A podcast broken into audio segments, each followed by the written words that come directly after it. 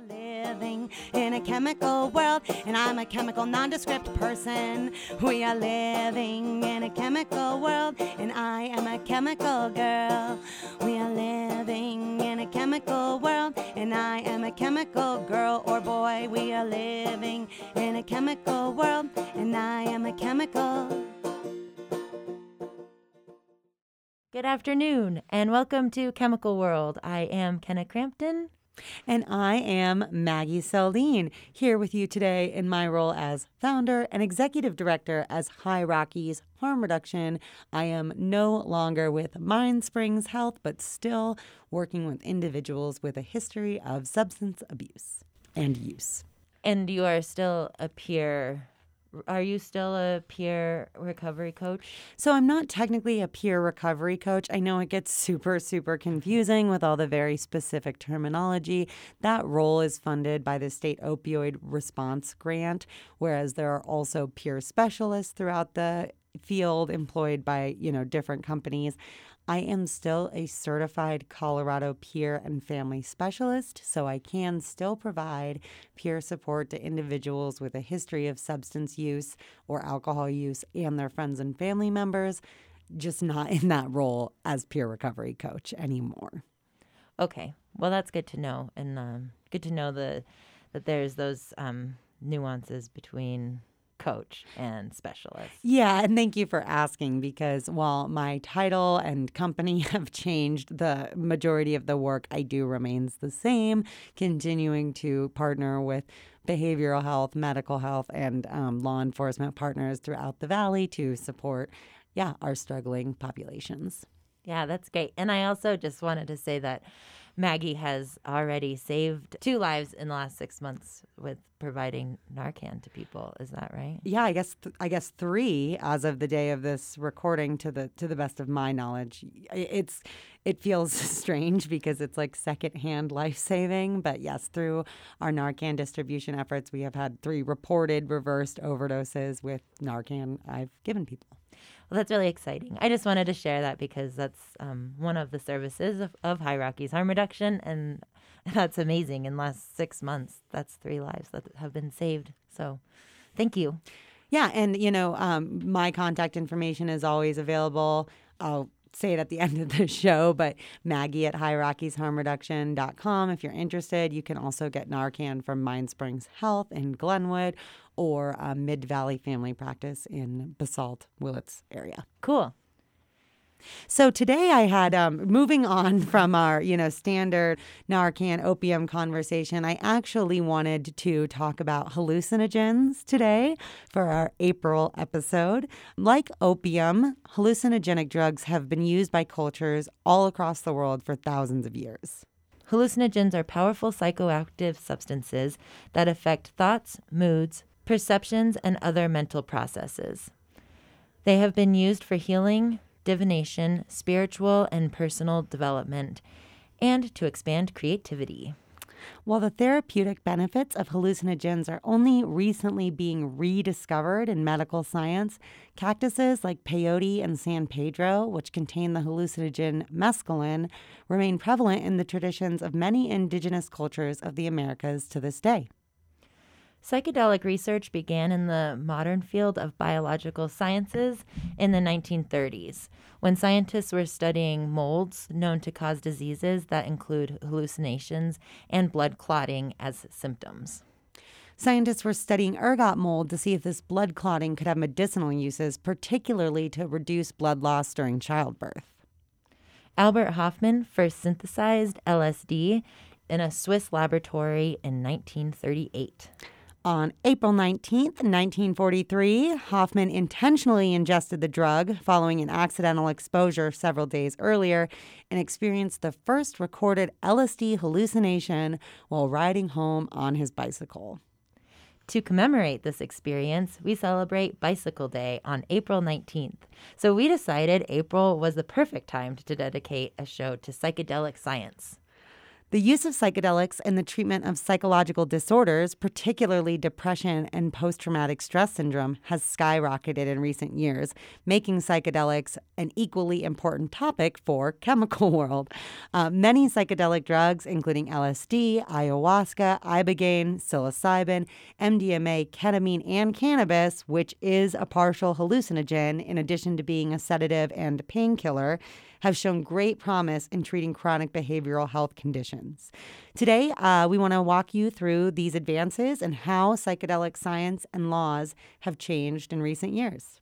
In the first half of the 20th century, LSD was used by the American military in truth serum and mind control experiments but was ultimately deemed too unpredictable for use as a weapon.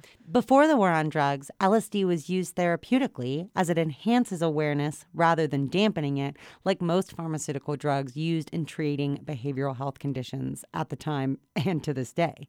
Thousands of patients received LSD treatment, and hundreds of positive articles were published on the drug in the 1950s and 60s.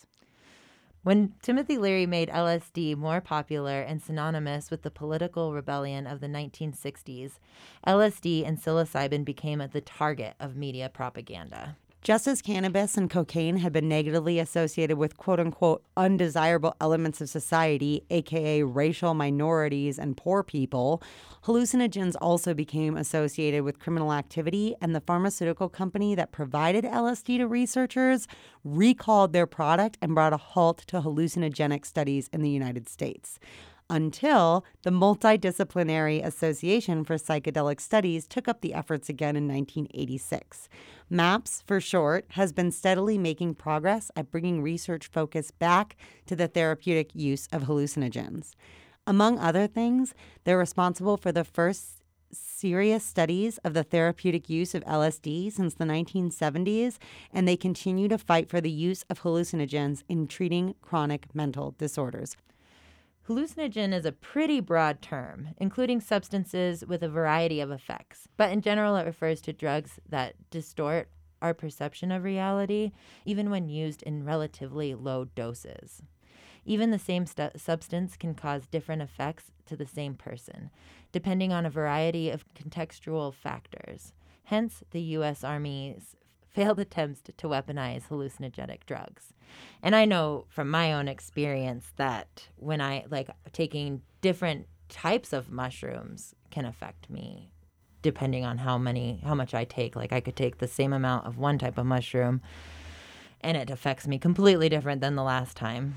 Yeah, and I'll just elaborate a little bit on that the contextual factors, you know. I mean, you could have more water weight today than you did last week, you know, inside versus outside, in feeling tired versus feeling alert, uh, around certain people versus other people. What was your diet like today? Maybe you had too much orange juice this morning. Like, yeah, so many things can change your trip. And that's just, you know, your external factors, not the, the quality of the substance, which is, mm-hmm. I would say, most often different. I mean, not all the time, but usually you're going to have a different strain from use to use, whether it's LSD, psilocybin, whatever it is. Yeah, and and that the same goes for when you're eating uh, cannabis as well. Like if, mm-hmm. depending on how much you've eaten, depending on how much coffee you've drinking, all of those factors, all of those need to be taken into consideration when you're eating these substances because one day you could eat 10 milligrams of cannabis and you're good and then the next day maybe you had more coffee and less to eat or or vice versa i'm not sure exactly how it works and uh and it affects you way stronger. So you got to be careful and take those things into consideration always. Yeah, like with any drug, I think it's best to start out with a small amount and kind of wait a while and then taper up um, to what you're comfortable with. So going back to kind of our classes of different hallucinogenic drugs, LSD, psilocybin, and mescaline make up the classic category of psychedelic hallucinogens. When I was younger, I used to think psychedelic drugs poison the mind and body because, you know, you get a stomach ache from psilocybin. I mean, technically, it is like a toxin. It's like, or if you were licking a toad, it's because there's poison on the toad, right? Um, so I was questionable about how could you be experiencing divine or even intelligent things when you're high on psilocybin or LSD or whatever. However, cultures throughout history utilize psychedelic drugs to attain some form of spiritual transcendence or growth. As an adult, I felt like my vision was way better when I ingested psychedelics because I would look at my dogs and I could see every single hair in their fur. So maybe psychedelics could be used to expand awareness and understanding of the world. Hmm. So, as always, I'm fascinated by what drugs actually do to our brain and bodies. Because if I can explain it, if I can hold it in my hands, then I can make sense of what's going on, right? Psychedelic hallucinogens work predominantly by affecting receptors in areas of our brain responsible for relaying sensory information. So, what we hear, taste, smell, specifically, though, are visual information.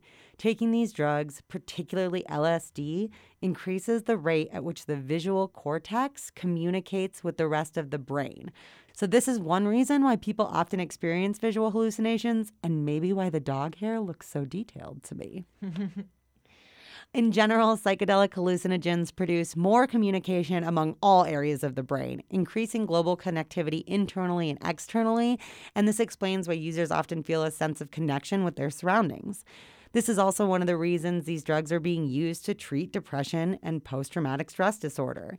Studies of psilocybin have also shown that the drug affects areas of the brain that make people more sociable and more emotional, and that the drug may reduce overactive areas of the brain in individuals with depression, potentially increasing mood. Psilocybin is a hallucinogen found in three kinds of mushrooms, with a total of 200 different species containing the psychoactive substance. It has similar effects as LSD, but is far less potent. Denver became the first city to decriminalize psilocybin mushrooms in May of 2019. Since then, Oakland, California, Santa Cruz, California, Ann Arbor, Michigan, Somerville, Massachusetts, and Cambridge, Massachusetts all have followed suit in decriminalizing psilocybin. New Mexico's Court of Appeals also turned over a case determining that growing mushrooms at home for personal use does not constitute manufacturing a controlled substance.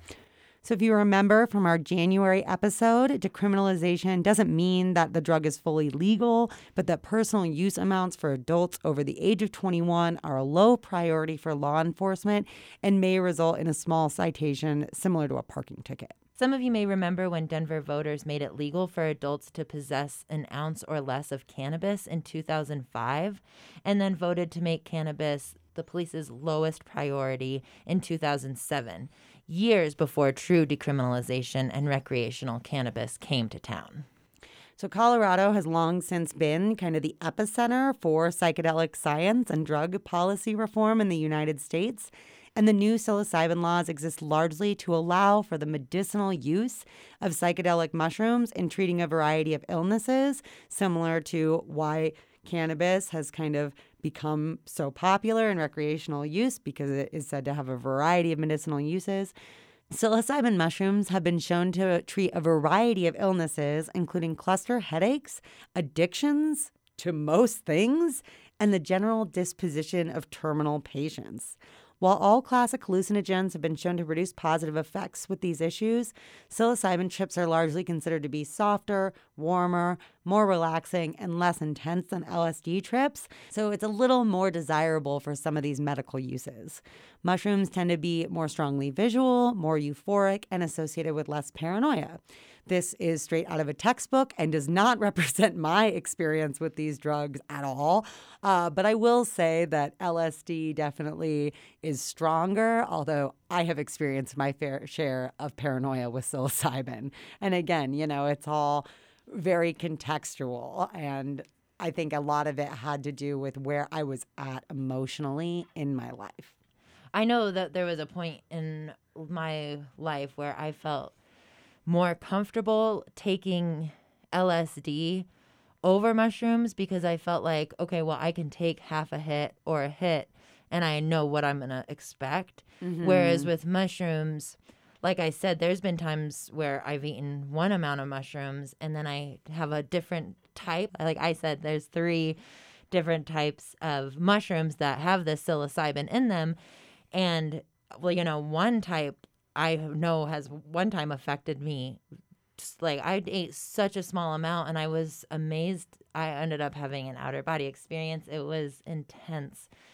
So I just, there was a point when I felt more comfortable just eating LSD because I felt like I knew what I was getting myself into more so than if I was going to eat some mushrooms.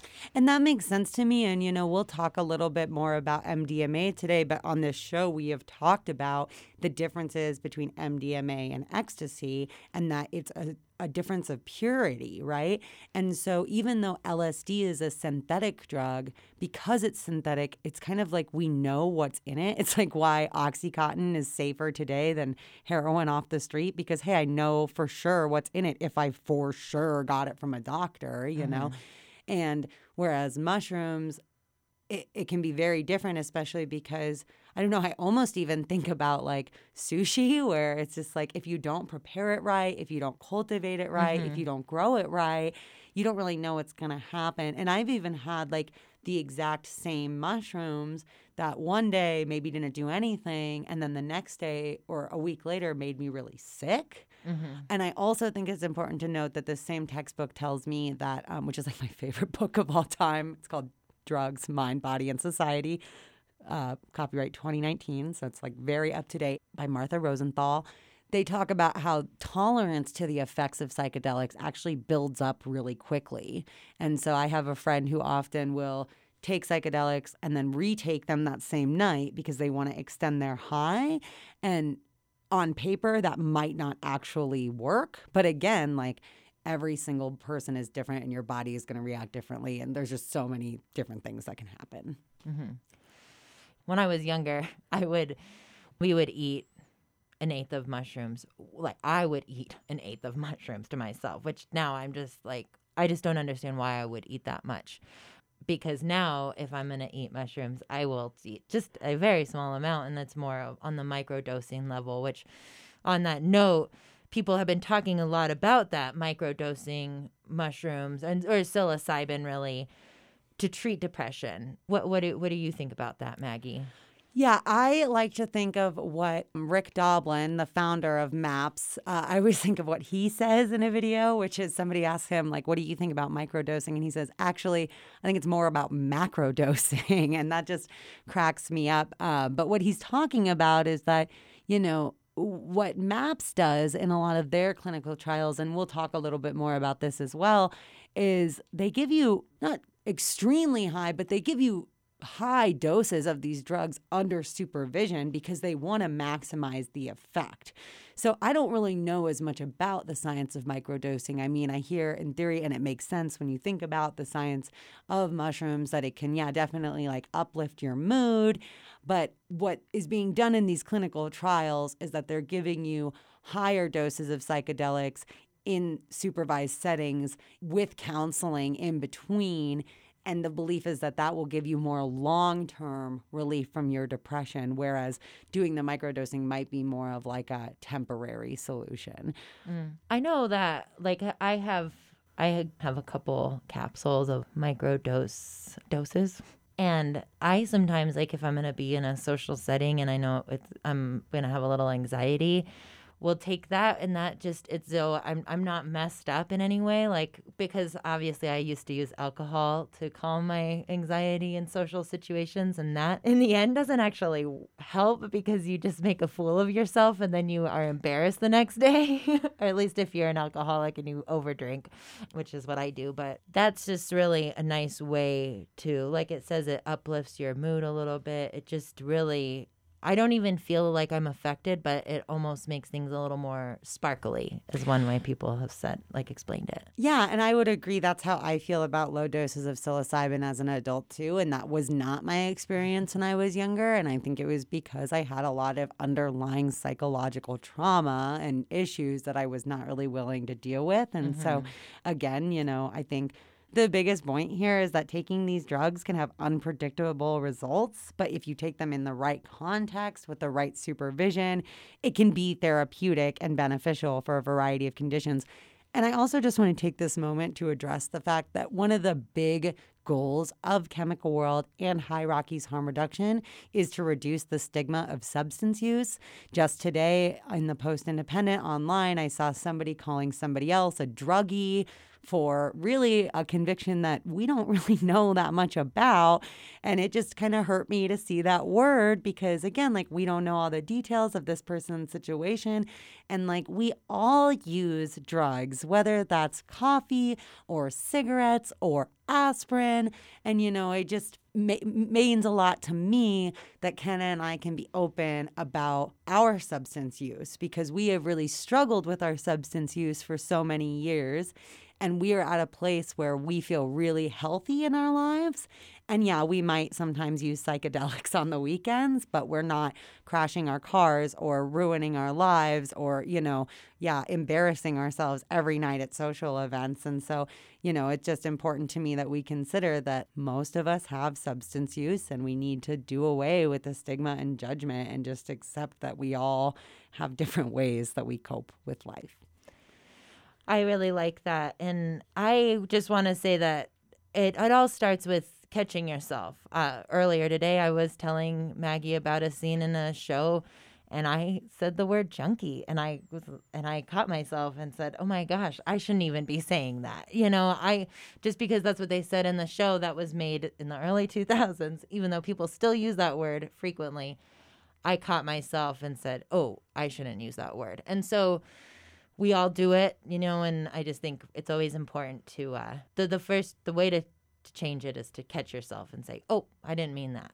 Yeah, and also, you know, to talk about it, I was this is kind of a non sequitur, but I was reading last night about the Muppet Show's choice to put up a disclaimer because rather than hide what they had done. They wanted to open up conversations about how we used to talk about things and the images that we used to think were okay. And I really, really respected that a lot. Oh, I love that too because I do think it's important to remember that that that it is a part of our history how we used to speak to people and about people especially on television and how it has shaped the way that people still speak about people today, you know. And and it's important to still like to not take that away but to say this is not okay, but it's or maybe it doesn't reflect what we actually want to say. Well, and if we, you know, the old adage, if we forget history, then we're doomed to repeat it. And mm-hmm. of course, I think some mm-hmm. really terrible, terrible things have happened in American history and even in global history in the past 150, 100 years. And we need to, I mean, speaking as a Jewish woman, we need to remember these things for fear of them being repeated. If we want to just bury it up and act like it never happened, that can be very dangerous. But I also wanted to just address that the reason too why and none of us are perfect and we're always, you know, working and growing together as a society, but the reason why words like junkie and druggie are so hurtful is because it suggests that it's a moral failing and that's really not what's going on in addiction. It's a chemical brain disease and substances like opioids or sugar or you know fat cigarettes alcohol these are addictive substances and so as human beings we don't necessarily have a lot of control over our relationship with these substances. And so just moving away from like, it's not the person's fault and it's not a moral failing. And it doesn't even mean that they're a, an addict or a regular user because they used once or occasionally. So, going back to our conversation about hallucinogens, we will finish up the psilocybin conversation by just saying that you can receive um, psilocybin treatment throughout the Front Range. And right here in the Valley, you can also get ketamine treatment from Apex Ketamine in Glenwood, which um, I don't want to like put in a plug for them necessarily, but I will just say that I have communicated with them and it's like super on the level company and run by some very reputable folks. And ketamine itself is a very difficult drug to classify because it does have anesthetic properties, but it also has psychoactive effects and causes a sense of detachment from reality. So it's technically classified as a dissociative hallucinogen. Dissociative hallucinogens, which include PCP and ketamine, are anesthetics that produce a sense of detachment from the surrounding environment, both from one's body and the outside world, which is why ketamine is often used in surgery. These drugs also have the ability to reduce pain, influence memory loss and formation, and can even lead to catalepsy, a coma like state with or without seizures. Ketamine was first marketed in the early 1960s as a surgical anesthetic and was used in the battlefields in Vietnam. Ketamine was considered a safer anesthetic for the time since it doesn't cause respiratory depression, but the side effects of hallucinations and paranoia make it a less popular option. Though it is still used today and classified as a Schedule 3 drug, it also experienced popularity for recreational use among the club scene in the 1980s. So, dissociative hallucinogens create this sense of disconnection from one's body and surroundings by binding and blocking certain receptors that are responsible for learning and memory and our response to external stimuli. These drugs also increase the amount of dopamine in the brain, creating a state of agitation and stimulation and increased movement. And this effect on dopamine, which is kind of like our, one of our reward chemicals in the brain, this is why people can become addicted to PCP and ketamine, but not other hallucinogens, mm. because they don't affect dopamine the way that these dissociative drugs do. So in 2000, I was actually on Ketamine's website last night watching this little video of like how exactly is ketamine working. So in 2000, they discovered that blocking these specific receptors in our brain called NMDA receptors with ketamine produced an incredible antidepressant effect that could last up to months. So, these NMDA receptors, this is a totally different and more effective pathway than classic antidepressants namely selective serotonin reuptake inhibitors or SSRIs, take. And so about 50% of people do not really have a response to SSRIs. And this was an indication that potentially there's a much more effective way to treat depression. Hmm. Other drugs act on NMDA receptors in a similar way, but since ketamine was approved by the FDA in 1970 and is used in hospitals across the country every day, it was easy to access to use in the treatment of depression. Mm. And so, minimal doses have been shown to help profoundly with depression when administered through IV. And so, ketamine maintains its popularity not only as a recreational drug, but in the treatment of mood disorders, including anxiety and PTSD, chronic pain, and depression. So, Ketamine was the lucky one. It was already a Schedule 3 drug, so clinicians can use it to treat depression like they do here in Glenwood. Unfortunately, psilocybin, LSD, and MDMA continue to be Schedule 1 drugs, meaning they can't even be researched, right? So, luckily, there are organizations like MAPS out there that are somehow able to keep researching this drug because it's a huge bummer for the medical community that these are schedule 1 substances. But our last hallucinogenic drug that we're going to look at today that's used in the treatment of behavioral health conditions is MDMA. MDMA was invented in 1912 by German chemist Anton Köllisch who was also working on developing anti clotting drugs for childbirth, similar to Albert Hofmann 30 years later. MDMA was developed as an intermediate step in the synthesis of another chemical, and it wasn't tested on humans until the 1950s when, you guessed it, the U.S. Army used it as part of their attempts to develop brainwashing weapons. In the 1960s, MDMA was synthesized and tested as a psychotherapeutic drug and the first articles on the research were published in the 1970s. The drug became popular in talk therapy among California psychotherapists as it increased empathy and trust in the therapeutic process. Despite recommendations from medical professionals and the courts, the DEA inevitably classified MDMA as a Schedule 1 drug in the mid 1980s, making it impossible to continue clinical studies and research, that same fate that LSD and psilocybin experienced. Fortunately, MAPS was created in 1986 to ensure that psychedelic drugs continue to be studied for their obvious potential in treating mental illnesses. This intent to discredit the benefits of MDMA was actually the catalyst for the creation of MAPS. Rick Doblin, founder, has been forging the way for MDMA by going through the arduous process of FDA approval and the multiple phases of clinical trials needed to get that.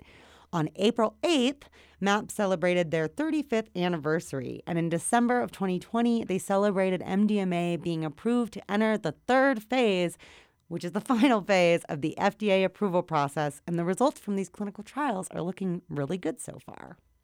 Peyote, mescaline, and MDMA belong to a class of hallucinogens called phenethylamine psychedelic hallucinogens, which means they are structurally similar to dopamine. MDMA is a synthetic hallucinogen, making it more potent and more toxic than naturally occurring substances like peyote, and more likely to cause stimulant effects in small doses, but hallucinogenic effects in high doses. And again, I think as we round out all the hallucinogens we've talked about today, we can see just how broad this class of Mm-hmm. drugs really is. And like the case of ketamine and PCP, it's kind of like we don't know what class to put them in. So they definitely cause hallucinations. And, you know, with MDMA, a lot of people probably think about it as more of a stimulant, but again, can cause hallucinations in large doses. So these drugs just find themselves in these classes. Although MDMA's effects on the brain are actually similar to amphetamines, as it releases serotonin, blocks the reuptake of serotonin, and inhibits the production of the enzymes that breaks serotonin down, creating that unnatural surge of feel good chemicals in the brain. Serotonin binds to many different kinds of receptors and therefore is responsible for a variety of effects. So, while MDMA can have long term effects on our body's ability to produce serotonin, unlike LSD and psilocybin, it also increases the level of other endorphins like dopamine, oxytocin, and prolactin. And this is what explains MDMA's empathic effects, meaning the positive social effects, which lead to positive social interactions because it improves our ability to recognize positive emotions in others and reduces the ability to recognize negative emotions. MDMA also activates parts of the brain associated with reward and reduces fear and anger by decreasing activity in the amygdala, the part of the brain that processes these emotions. There can, of course, be adverse side effects to MDMA, including serotonin syndrome or long term depression that can occur when the brain can no longer produce an adequate level of serotonin due to the overproduction, especially when taken in high doses. But when taken in controlled amounts in a controlled environment, under the supervision of a trained professional, MDMA can help individuals address their past trauma from a place of positivity and disconnection so they can avoid reliving the trauma by remembering it. The clinical trials conducted so far for the use of therapeutic MDMA in treating PTSD involved two eight hour sessions held several weeks apart with weekly therapy sessions in between. There's still no magic bullet, it still takes time and counseling, but 83% of participants in these studies were no longer diagnosed with PTSD at the two month follow up appointment. With all that you have learned today about these novel treatments for PTSD and depression, I wanted to address that currently the only FDA approved medications for PTSD are selective serotonin reuptake inhibitors or SSRIs like Prozac, Paxil, and Zoloft. And while many people do find relief with these drugs, the clinical trial evidence for their effectiveness is actually very poor, especially when taken without regular counseling. I believe I mentioned earlier that about 50% of people feel relief with SSRIs. Those that don't are considered treatment resistant. And so, all of these treatments MDMA, psilocybin, ketamine, or, you know, there are ayahuasca, ibogaine, and LSD treatments for these behavioral health conditions as well. You can only get these treatments if you have treatment resistant depression or treatment resistant post traumatic stress syndrome, which means that you have to have tried an SSRI and you have to have tried counseling and you have to have severe suicidal conditions. The thing about SSRIs is that they can be very unsafe. And individuals with a history of psychiatric illness, either personally or in their families, like myself, are contraindicated, meaning they cannot take SSRIs for fear that it might evoke a psychotic episode or something of that nature. And so I believe that there is some wiggle room there if you are unable to try SSRIs. Um, and, you know, counseling, I think, as a component of any treatment is always going to be necessary. But it just goes to show, you know, where our values are as a nation I mean, historically, they're in capitalism and they're in what makes money, not what actually helps people. Mm-hmm. So I think I know I don't want to disparage SSRIs too much because I know a lot of people who get a lot of help from them. But as always, it's all about options, and people need to have options. And the you know science on psychedelics, it's pretty exciting and pretty interesting. And when we look at how these drugs are actually working in our brains, it actually makes a lot of sense that, that they would be very helpful and very therapeutic. But again, only when taken in a supervised environment.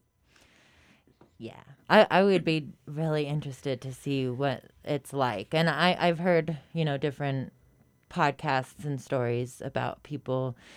Um, one one story about a woman take uh, doing a psilocybin treatment to quit smoking cigarettes, which worked, and then another. Um, I I heard a story of a man doing uh, ketamine to uh, treat his depression, and he was really enjoying it. Um, so yeah, and um, I I actually personally signed up for I think psilocybin trials, and like I just never heard anything back. I think I even reached out to some providers on the Front Range and just mm-hmm. never heard anything back.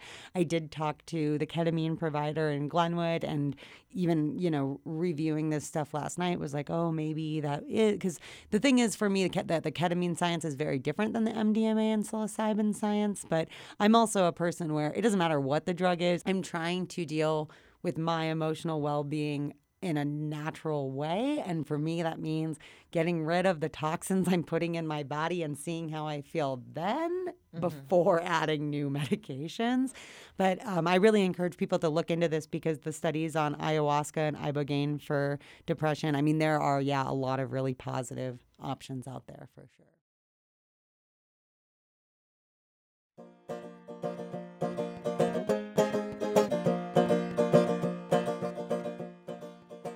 So, yeah, I think that that's about all that I had mocked up for today. But I hope everyone has a really happy bicycle day and just encouraging you all to, you know, learn more about this. Have a happy Earth Day. And uh, it's just funny to me that Bicycle Day is 419. And then I'm sure plenty of people are out there celebrating 420 as well. So, you know, you can double up and have a, a safe, productive weekend.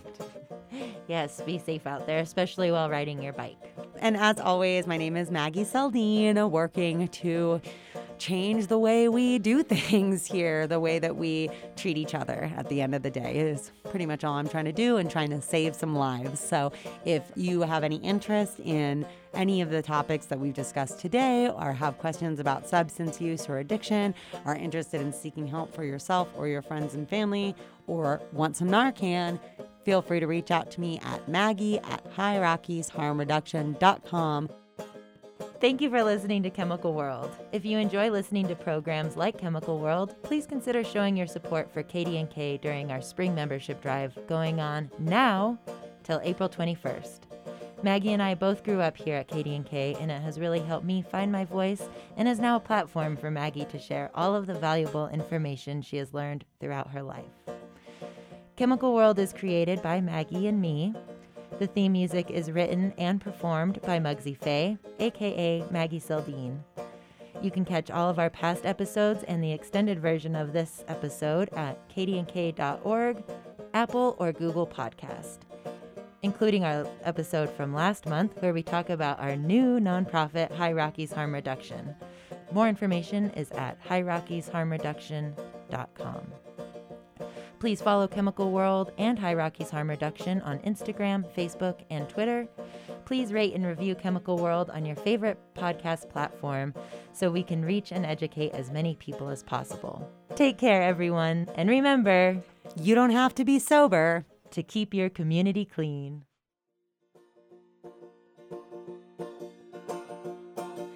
Drugs may come and drugs may go, and that's alright, you see. Experience has made me rich, and now I can use safely. It might be beer, it might be dope, it may even be caffeine. But we all have a little something that keeps us on our feet. What's important is being safe and stopping the spread of disease. You do not have to be sober to keep your community clean. Cause we are living in a chemical world, and I am a chemical girl. Or boy, we are living in a chemical world, and I am a chemical gender nondescript. We are living in a chemical world, and I am a chemical. We are living in a chemical world, and I am a chemical girl. You know, we are living in a chemical world, and I am a chemical girl.